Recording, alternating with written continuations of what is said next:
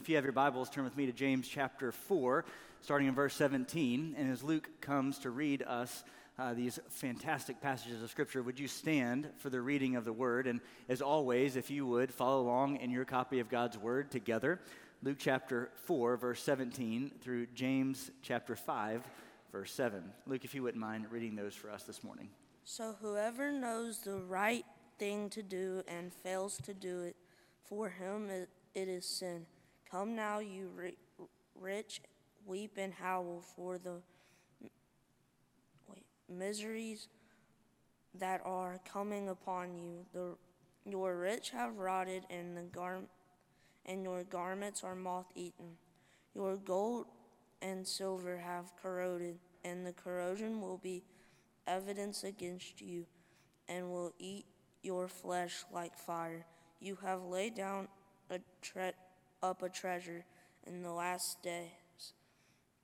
Behold the wages of the laborers who mowed the fil- who mowed your fields, which you have kept back a fraud back by fraud, are crying out against you, and the cries of the harvesters have reached the ears of the Lord of hosts. You have lived on earth in luxury and in self indulgence. You have fa- fattened your heart in a day of slaughter. You have condemned and, mur- and murdered the righteous person. He does not resist you. Be, be patient, therefore, brothers, until coming of the Lord. Amen. Let's pray together. Lord, we thank you for these words. Would they still in our hearts and would we learn from them this morning? Teach us and guide us according to your way. Would the words of my mouth and the meditation of my heart be pleasing and acceptable in your sight, O Lord? You are our rock and you are our, our Redeemer. And all God's people said, You may have a seat. Thank you, Luke. Very thankful this morning for our children continuing to lead us through the month of February and the singing and the Bible reading and the praying. It blesses my heart richly to have such a thriving children's ministry here with so many talented and gifted students. This morning, we have a uh, heavy passage of Scripture, as Luke just read, a lot of uh, weeping and howling for the miseries that are to come upon a people. Let me start by asking you a question. I don't know if you remember back in the day. Let's, let's try to wind back the camera for a while. Back in your day, do you remember gathering the neighborhood kids together and playing school? Remember those days? You get a desk together and like a chalkboard, and somebody is designated the teacher giving tests. Somebody is grading the test. Somebody is giving prizes for how good or how bad the tests have gone. Did anybody, it was, anybody in this room, you were the teacher, right? You had that personality that you were the teacher. Anybody here have to go to detention a lot in, at home school? That was you. You were always in detention, right? You, you remember those days of playing school, right? There was no grades that were realistically attached. Maybe some gummy bears were the only thing that you walked away with from play school, right? These, had no real grades attached to it. It was just something you did at your house to play school, right? In many ways, what we have today is a passage about playing church, playing church. See, James writes and he says, Come now, you rich. The words that he's using, the language that he's using is saying to the rich in the midst of the congregation playing church. Not the believers, not the brothers, not those who are in fellowship, but those who are coming to church to play church, to dress the part, to sit in the pew in the part, but to just play the part and not have their lives transformed by the truth of what they're sitting in. Now, you get that because in verse 7 and all throughout the book of James, you see him say, Be patient, therefore, brothers. Be patient, those in the fellowship of believers. But here he says, Come now, you rich. And so this morning, we see that James is writing, and commentators would lend to the reality that James is writing to those in the church who are playing church. Now, it would be easy for us this morning, as we can in many other places and times as we come to Scripture, to read these passages and to say, well, I'm not that rich. He's not talking about me, right? And instantaneously, we can begin thinking there's a lot of other more wealthy people out there. He's not talking about me, right? He's not talking about me. I'm not super rich. I'm not one of the super rich. I don't have a lot of funds and wealth. Mark, here's my bank account. Look, it's not that. This is our tendency in every part of Scripture, not just rich and poverty. In every part of Scripture, we have a tendency to look at it and say, this is for those other people. These are for those people who are far richer than I am. These are for those people who are far less humble than I am. These are for those people who are far more haughty than I am. These are for those people who are sinning far more than I am. And if they would get it together, I mean, I'm going to be all right. You know, I'm not, I'm not that rich. The reality is, for those of us in this room in America, we are some of the most affluent and wealthy people on the face of this planet. And so we need to be careful this morning when our tendency will be a defense mechanism to say, James isn't talking about me. James is talking about those people play in church. I'm in the church. I'm here on Sunday morning on President's Day weekend. Not talking about me. So this morning, I want to be careful with an obvious dosage of grace and love and care and compassion as we talk through the words, but we don't want these words to get neutered from the reality of the, the, the heaviness of what they are. So this morning, let's look at them, let's examine them, because after all, the Bible does talk in great detail about wealth and about riches. The Bible spends almost more time over the idea of wealth and money than almost any other topic in all of Scripture. And so there must be something to it if Jesus would spend so much time talking about wealth and money and possessions, don't you think there's something attached to it? If James would spend so much time, if Paul would spend so much time talking about wealth and possessions, don't you think there's something to it? At the end of this, I think that we'll see in one concerted effort, James, Paul, and Jesus all holding up their hands saying, Please don't miss this. Please don't miss this. So this morning we asked the question what happens when our Bible that we read meets the life that we live? What happens when the Bible meets our life? See, uh, when we come to Bible fellowship and we study and we read, we come to sermons and we take good notes, and when we have all the information, what happens when the information we have about the Bible meets our practical day to day life? Which one wins? Does our way win or does our way win or does the word win? When it comes to wealth and possessions, does our way win or does the word win? When it comes to our sin, does our way win or does the word win? And this is the difficulty of the practical application. The studying of the Bible is not the hard part. The application of the Bible is the hardest part, right? We've seen that over the whole book of James. It's easy to study it, this has probably been the easiest book I've ever preached on because it's so simple and clear. The most difficult part of it is applying it to our day to day life. And so we come again to this simple passage, but one in which it's easy to deflect and to put up defense mechanisms and say that's for everybody else but for me. So this morning, let's look at number one on your outline. If you have your half sheet of paper, number one on your outline is the charge to the rich. Now, this morning, I want us to see the concerted effort of the gospel writers to help us understand the book of James here. So, we've read the book of James. You who are rich, weep and howl for the coming miseries. Your gold and your silver have corroded. Their corrosion will be evidence against you, and you eat your flesh like fire. Real happy words this morning. You've laid up treasures in these last days. Behold, the wages of the laborers, and on and on. You've condemned and murdered the righteous, and he does not resist you. You've lived in luxury and self indulgence. You've fattened your heart in a day of slaughter. If you turn over in your Bibles, and I would encourage you to do that, to 1 Timothy chapter 6. The charge to the rich, and the question we need to ask this morning is it a sin to be wealthy? Is it a sin to be rich? Again, in light of this country and the culture and the place that we live in, the affluence that we have, and the opportunity for all sorts of things in our culture that we have, it's a very serious question that the Bible gives credence to. 1 Timothy chapter 6, starting in verse 17, Paul writes this to Timothy. As for the rich in this present age, so it's clear there's rich in this present age. As the rich in this, charge them. So this is the charge to the rich people in this present age. Charge them not to be haughty.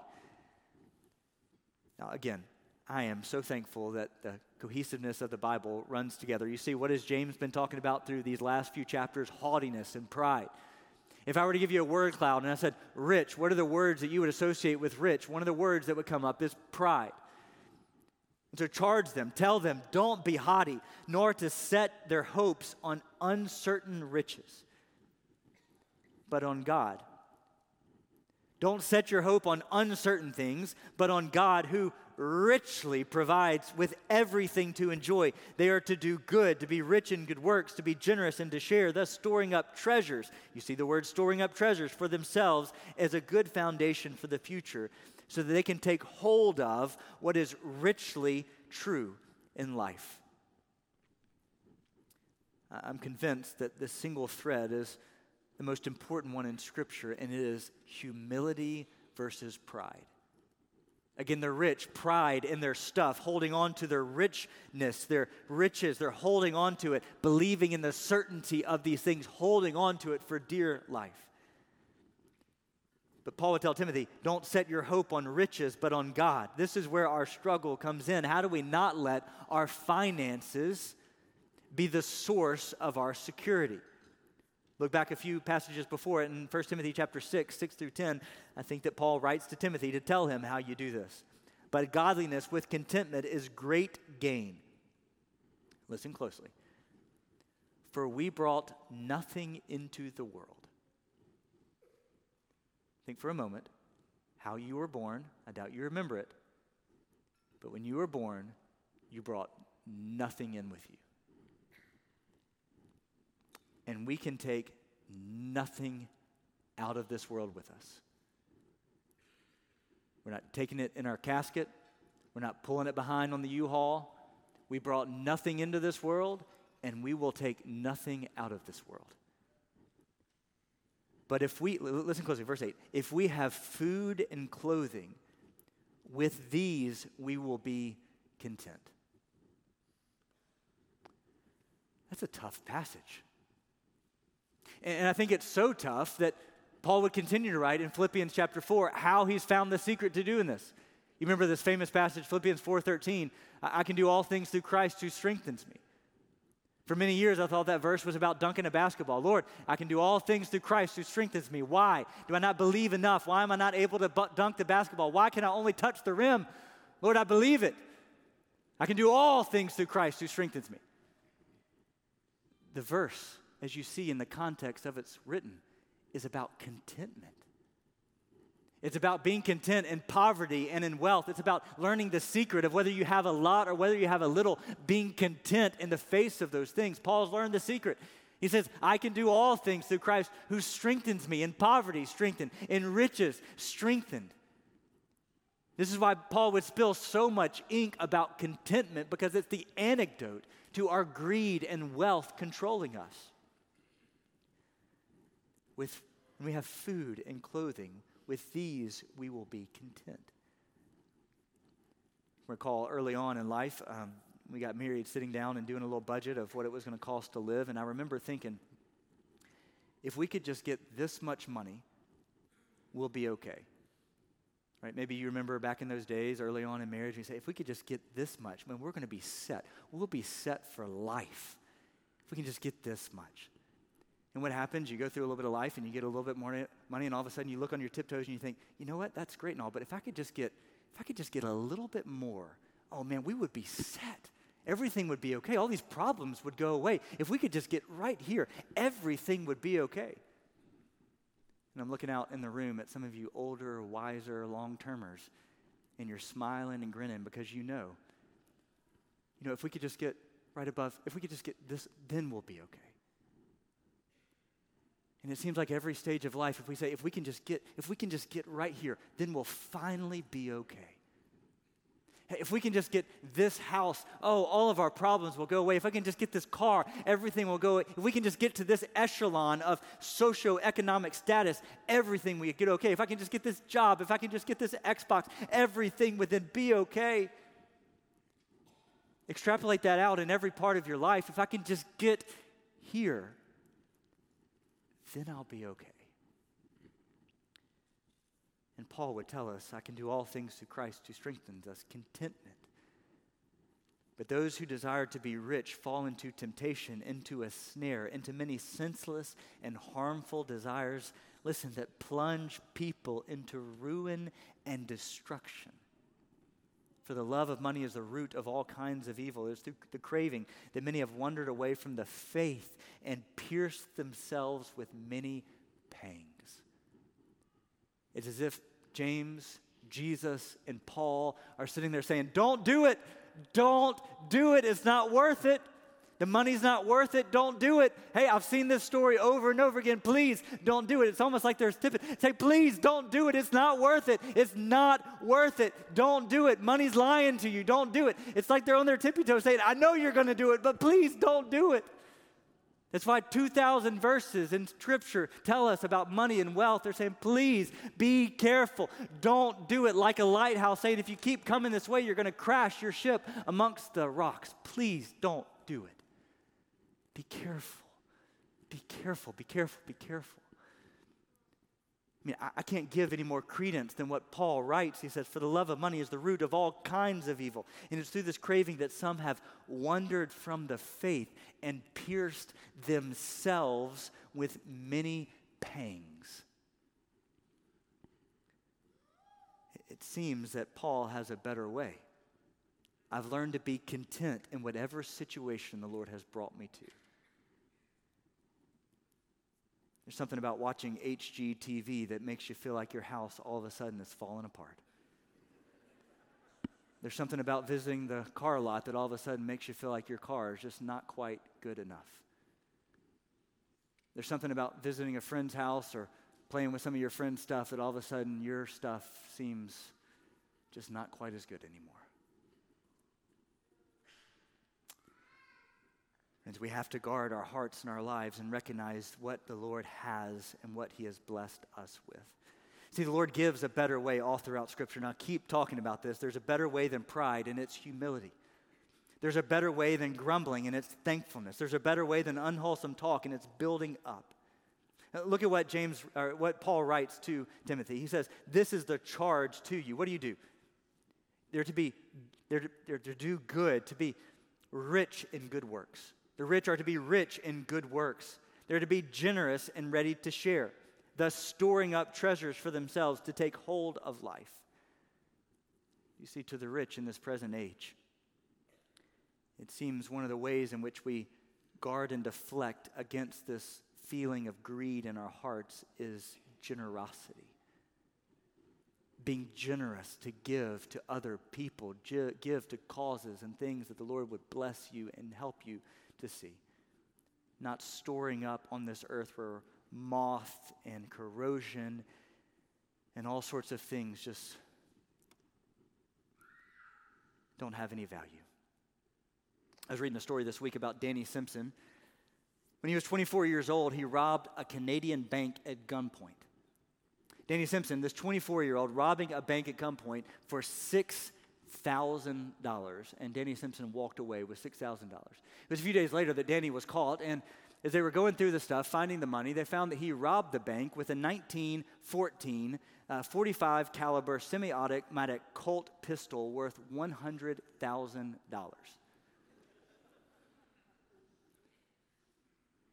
Danny didn't know what he had in his hand. He forsook everything to rob a bank for $6,000, but what he held in his hand was worth $100,000. Friends, I don't think what we understand what we give up when we're in the pursuit of wealth and finances. We don't know what we have in our hands, the blessed good news gospel of Jesus. That is better than every rich, every dollar, everything that we could attain or achieve. So, the charge to the rich. Number two, the accusations of the rich are found in James chapter 5, 2 through 6. We're going to go through these very quickly. You see what it says that the accusations that James has against the rich is they laid up treasures on earth that were getting destroyed by moth and corrosion. The same thing that Jesus would say. The, don't store up for these things treasures on earth where moth or rust destroy. They're laying up treasures where they're not investing in eternal things, but investing in earthly things. They're mistreating and defrauding their workers. The accusations of the rich are not just that their stuff is corroding against them, but they're mistreating and abusing their workers to achieve wealth. Number three, they're living in a self indulgent and a selfish lifestyle. They're at the center of their world. And they are condemning and murdering the righteous person. As you look on your uh, scripture, you see that the language that James uses is they fattened their hearts on the way to the slaughter. It's a pretty heavy word picture.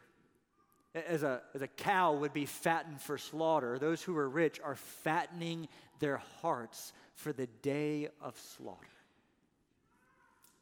The reality, brothers and sisters, is that wealth and money and possessions can be one of the greatest obstacles to our Christian discipleship. Our stuff can blind us from Christian discipleship and growth, unlike almost anything else on this earth. We have to be careful. We have to be mindful. Again, it's easy for us to say this is for other people. I'm early on, I'm a poor college student, or I, I, don't have that much money. The easy thing for us to do would be discount all that James is saying, but we have to look at it with a crystal clarity to our own hearts. And then, number three, quickly in your outline, is simply this this simple encouragement to all. If we go back to James chapter 4, verse 17, it says, In no simple terms, whoever knows the right thing but fails to do it, for him it is sin. I can't think of a better definition of sin in all the Bible than what the Bible gives to be sin. When you know the right thing and you fail to do it. When you know the right thing, but you fail to do it, it's sin. When you know the Lord has called you to be generous, but you hold it back, it is sin. When you know you're called to be kind to somebody, but you withhold it and you don't say anything, you keep it to yourself, it's sin. When you're called to go but you refuse to do it, it is sin. When you don't stand up for uh, injustice, it's sin. When we don't do the things that we know are right and from Scripture, the simplicity of it, it is sin. So, in humility, with our stuff, we can either worship with our wealth or we can worship our wealth. This morning, Jesus would add to this entire conversation in Matthew chapter 6 do not lay up for yourselves treasures on earth where moth and rust destroy, where thieves break in and steal, but lay up for yourselves treasures in heaven where neither moth nor rust destroys and where thieves do not break in and do not steal. For where your treasure is, there your heart will be also. Let me ask you a question. What is your treasure and where is it? What is your treasure and where is it? It's a question only you can really personally answer. Maybe if I were to ask you, where's your treasure, you would pull up your bank account and say, well, here it is. Maybe your treasure is the lives that you've brought to Jesus. Maybe your treasure is the internal, eternal investment you've invested in countless other people. Maybe your treasure is walking the good life of faith. What is your treasure and where is it? As we prepare to go this morning, I want to take you to verse 7, and it's where we're going to end, and it's where we're going to pick up next week. You see James write to the rich, and he said six verses about you condemned and murdered, and you fatten your day, fatten your heart for the day of slaughter, and then verse 7. Be patient. Be patient, therefore. When you see the word therefore, you look and see what it's there for. Be patient, therefore, brothers. Brothers in Christ, brothers and sisters in the church, be patient, believers, until the coming of the Lord. For those of us in this room, wealth wise, it doesn't always work out the way that we think it will. Our wealth and our resources are not as huge as we would think they would be. Maybe we've gone through economic hardship or difficulty. Maybe we have been abused or we have been uh, mistreated by our bosses or whatnot. Maybe we've been taken advantage of in financial ways or whatnot. Be patient, therefore, my brothers. Learn to be content, whether in poverty or in wealth. Let's pray together. Lord, we thank you. We thank you for these words that are listed here from the book of James. It would be easy for any of us in this room to simply look at other people and say, you know, they're wealthier than I am, and so this doesn't apply to me. Lord, I pray that we would walk away recognizing that there's something to this conversation about wealth and finances and resources and possessions. It's something that we can pierce ourselves with so many pangs if we're not careful. Even scripture tells us that many have wandered away from the faith in the pursuit of wealth. So, Lord, help us see. Help us be content no matter the situation that we find ourselves in. Help us to be rich in good works. Help us to lay up treasures in heaven where nothing can destroy. Lord, thank you that you remind us we came into this world with nothing, and we'll walk out of this world with nothing. Teach us to number our days, that we can get a heartbeat of wisdom, that we would look to the eternal prize rather than the earthly goods. Help us, Lord, to be wise and walk in this way. In Jesus' name that we pray.